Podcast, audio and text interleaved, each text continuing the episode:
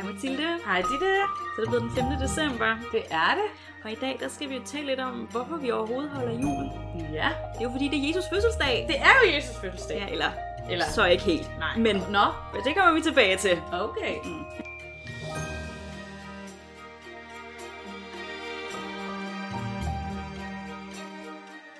Først og fremmest, så skal vi lige styr på, hvem ham der Jesus egentlig er. Ja. Og nu er vi jo historikere og ikke teologer, så jeg tænker, at vi skal gå historisk til værk og se lidt på den historiske Jesus. Det synes jeg er en god idé.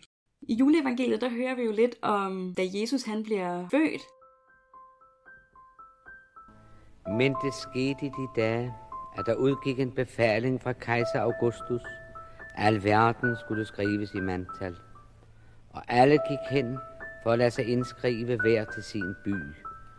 Og fordi Josef var Davids hus og slægt, drog også han op fra Galilea, fra byen Nazareth, til Judæa, til Davids by, som hedder Bethlehem, for at lade sig indskrive, til lige med Maria, sin trolovede, som var frugtsamlig.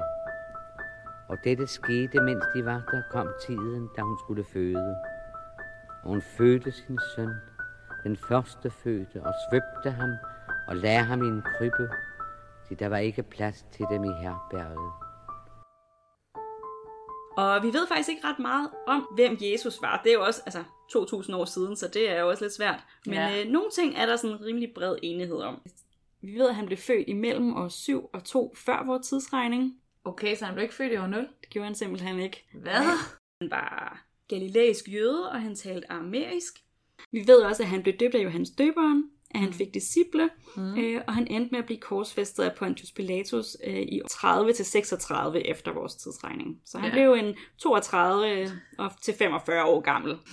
Sådan cirka i hvert fald. ja, ja. Fair nok. Det er også længe siden. Det er meget længe siden, så det er ja. også klart, at man ikke sådan har helt vildt gode kilder at gå efter. og det er jo også noget af det, der er sådan, det gode ved Jesus, det er, at vi ikke ved særlig meget om ham. Og det gør jo også, at Jesus er en figur, som man kan lægge sine egne moralske værdier og idealer ned over. Fordi der ikke er så meget helt konkret. Der er selvfølgelig bibelhistorierne, men ellers ikke så meget. og det er faktisk i 1800-tallet, hvor man begynder at interessere sig for Jesus som andet end sådan en religiøs figur, og også Okay. som en historisk menneske. Ja, okay. Så det er jo også sådan ret lang tid efter, at man begynder at skulle opstøve sporene på, hvordan der faktisk er foregået. Jesus får betydning for julen i Danmark, efter at vi bliver kristne. Og det øh, plejer man at sige sådan officielt bliver med Harald Blåtand, hvor vi har Jellingstenen fra 965, og der skriver, at han gjorde danerne kristne. Mm-hmm. Men bare fordi vi sådan på papiret eller på runestenen er blevet kristne, så øh, er det jo ikke sådan, at alle bare øh, elsker Jesus helt vildt meget. Vi skal faktisk øh, frem til Svend Estridsen i den midten, slutningen af 1000-tallet, øh, før vi sådan rigtig bliver, bliver kristne. Okay.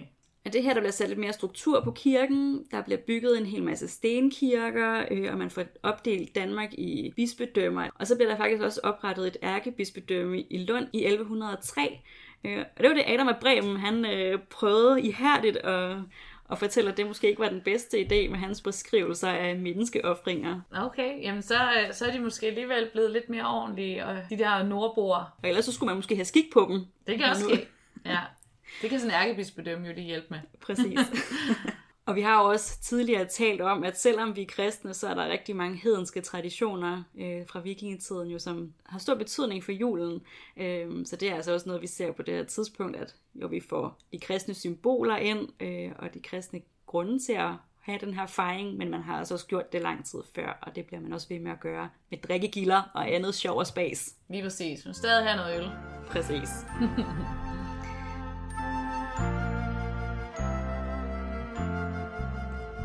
Og igennem årene bliver vi jo mere og mere kristne i Danmark. Når vi kommer op til 16-1700-tallet, så er vi sådan godt gedin kristne. Mm. Og der er det altså kristendommen, der virkelig er hovedpunktet, når det kommer til jul.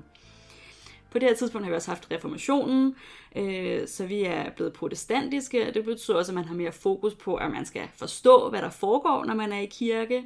Øh, messerne skal ikke være på latin, men de skal være på et sprog, som almindelige mennesker også kan forstå.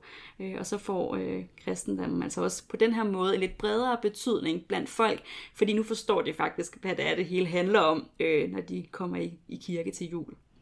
Og ude i bundesamfundet på det her tidspunkt, der var julen altså en kristen fest. Og det kom til udtryk på forskellige måder, men det var altså især i forhold til kirken som samlingspunkt, der mm. havde øh, stor indvirkning på, på julen på det her tidspunkt. Øh, og da den 24. om aftenen, når kirkeklokkerne ringede, der var det sådan det officielle tidspunkt, julen startede på. Og det var også her, at man skulle lade være med at arbejde, og man skulle holde dagene hellige. Og det var altså kirkeklokkerne, der satte alt det i gang. Åh, det er ret... Det er virkelig et fint billede. Ja. Ja. Og det er, at, at lyden i landskabet på den måde har haft øh, nogle helt andre symbolværdier. Ja, hvor- man har heller ikke alle sammen haft et ur, eller hvad man skal sige. Og så sådan tanken om, at alle starter jul samtidig, det er egentlig også ret fint. I dag er der sådan en Disneys juleshow, der gør, at vi spiser klokken 6. Eller? Nej, det kan jeg godt lide. Der var lidt mere kristen dengang. Ja, der var det ikke må man øh, sige. så meget Disney over Nej, det. nej.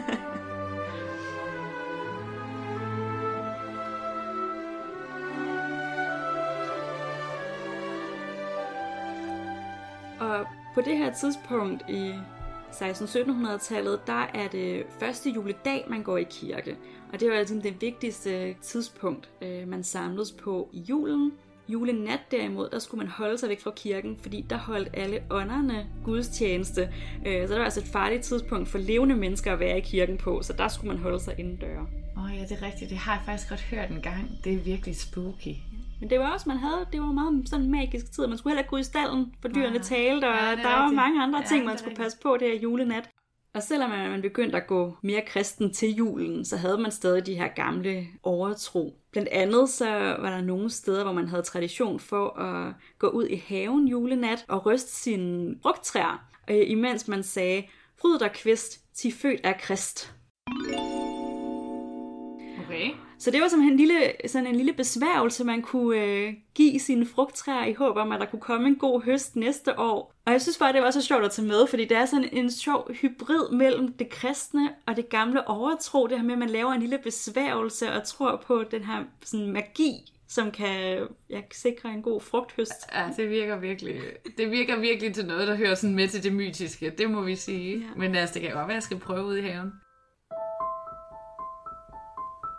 Men jeg vil faktisk gerne lidt tilbage til øh, ham, det hele handler om. Tilbage til Jesus. Ja.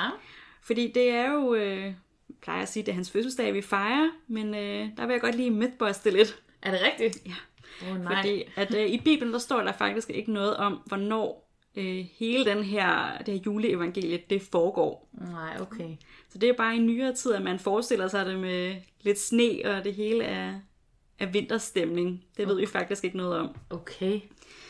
I 300-tallet, øh, der øh, nævnes det, at det er Jesus fødsels, man fejrer den 25. december øh, første gang. Og det falder sammen med en stor romersk festdag. Øh, så det er sådan lidt en efterrationalisering, virker det til. Der er også noget med, at øh, de beviser, man har for Marias befrugtelse, det ligger ni måneder tidligere. Så jeg tror måske, der er nogen der, der har prøvet at lave et regnestykke, der skulle gå nogenlunde op. Øh, Ah, og så var det jo okay, heldigt, ja. der lige var en festdag, man kunne, man kunne bruge til anledningen. Okay. Så den 25. december, det blev sådan overordnet set i, øh, i det meste af Europa, den dag, man sådan bestemte sig for, at her fejrer vi altså Jesus fødselsdag. Jamen altså også fordi hele tingen omkring det her, det er jo totalt mytisk, ikke? Fordi beviser for Marias befrugtelse, altså de der beviser med, at Gud befrugter hende, altså hvad er det for nogle beviser? Ja, Okay. ikke så videnskabeligt, Det, men... Øh, Ej, det vil jeg altså sige. Men altså, det, det er selvfølgelig... Det, altså, jeg er kulturet kristen til benet, så jeg accepterer det hele fuldstændig. Men ja. det er alligevel rimelig spændende, at det skulle være i år 300, at man lige sådan slår fast, hvornår hans fødselsdag var. ja. Men øh, det virker altså til at være sådan en rimelig bred enighed om, øh, og det er også øh, den dato, man øh, begynder at fejre julen i Danmark, da kristendommen kommer hertil. Altså den 25. Den 25. Nå, Og det var også det, jeg fortalte, at øh, man i, i 1600-1700-tallet, det var Jamen, det er sådan en rigtigt nok. juledag, man gik i kirke. Ja, så det var bare juleaften, altså vores juleaften var ligesom der, man begyndte at sidde og holde julen hellig, den 24. om aftenen. Ja. Og det er faktisk i 1800-tallet, hvor man begynder at få øh, juletræet ind i stuen, og man gør rigtig meget ud af juleaften. Så det er faktisk lidt glidende, at man lige pludselig begynder at, at fejre mere og mere den 24. Ja, det ja, er det præcis. Ja. Og juleaften, der læser præsten jo juleevangeliet, men det er jo faktisk øh, det evangelie, der hører til den 25. Så det er sådan, det er noget, man sådan lidt har fundet på at gøre, fordi der var efterspørgsel efter det, at man godt ville i kirke der også, og så er man begyndt at gøre det. Okay. Øh, og det er faktisk først i 1992, at den 24. december, det bliver en officiel gudstjenestedag i kirken. Indtil da var det faktisk frivilligt, om man ville lave en julegudstjeneste den 24. Men det har der jo selvfølgelig været. Ja. Øh, men det er faktisk først i 1992. Men det er ja. godt nok for nylig, var. Mm. Ja. Nå. Det overraskede mig meget, da jeg læste det. Jamen ja. også fordi man hele tiden tænker, nå okay, amerikanerne og englænderne holder det den 25. Men danskerne, vi holder det bare den 24. På den ægte tid. dag. Ægte dag. Ja, ja, det er klassisk dansk at tænke det. ja. Nej, så det er faktisk os, der har lavet helt rod i systemet. Vi vil bare så gerne feste. Vi starter lidt før. There is boy child, Jesus Christ, was born i dag fylder religion mindre og mindre i både vores hverdag og også til jul, men det er faktisk 73 øh, procent af den danske befolkning, der er medlemmer af folkekirken. Ja. Så, så selvom der har været et fald, så er det stadig en ret stor del. Der er rigtig meget tradition i forholdet til kirken i dag, og der er julen altså et rigtig stort omdrejningspunkt. En familietradition mere end en religiøs tradition. Præcis. Ja, det er jo også det med, at man kan slet ikke komme ind i kirken juleaften.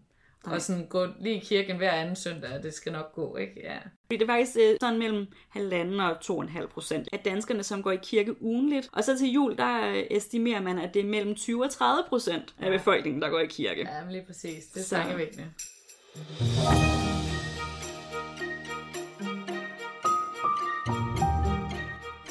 du har fået lidt bedre styr på øh, den kristne jul.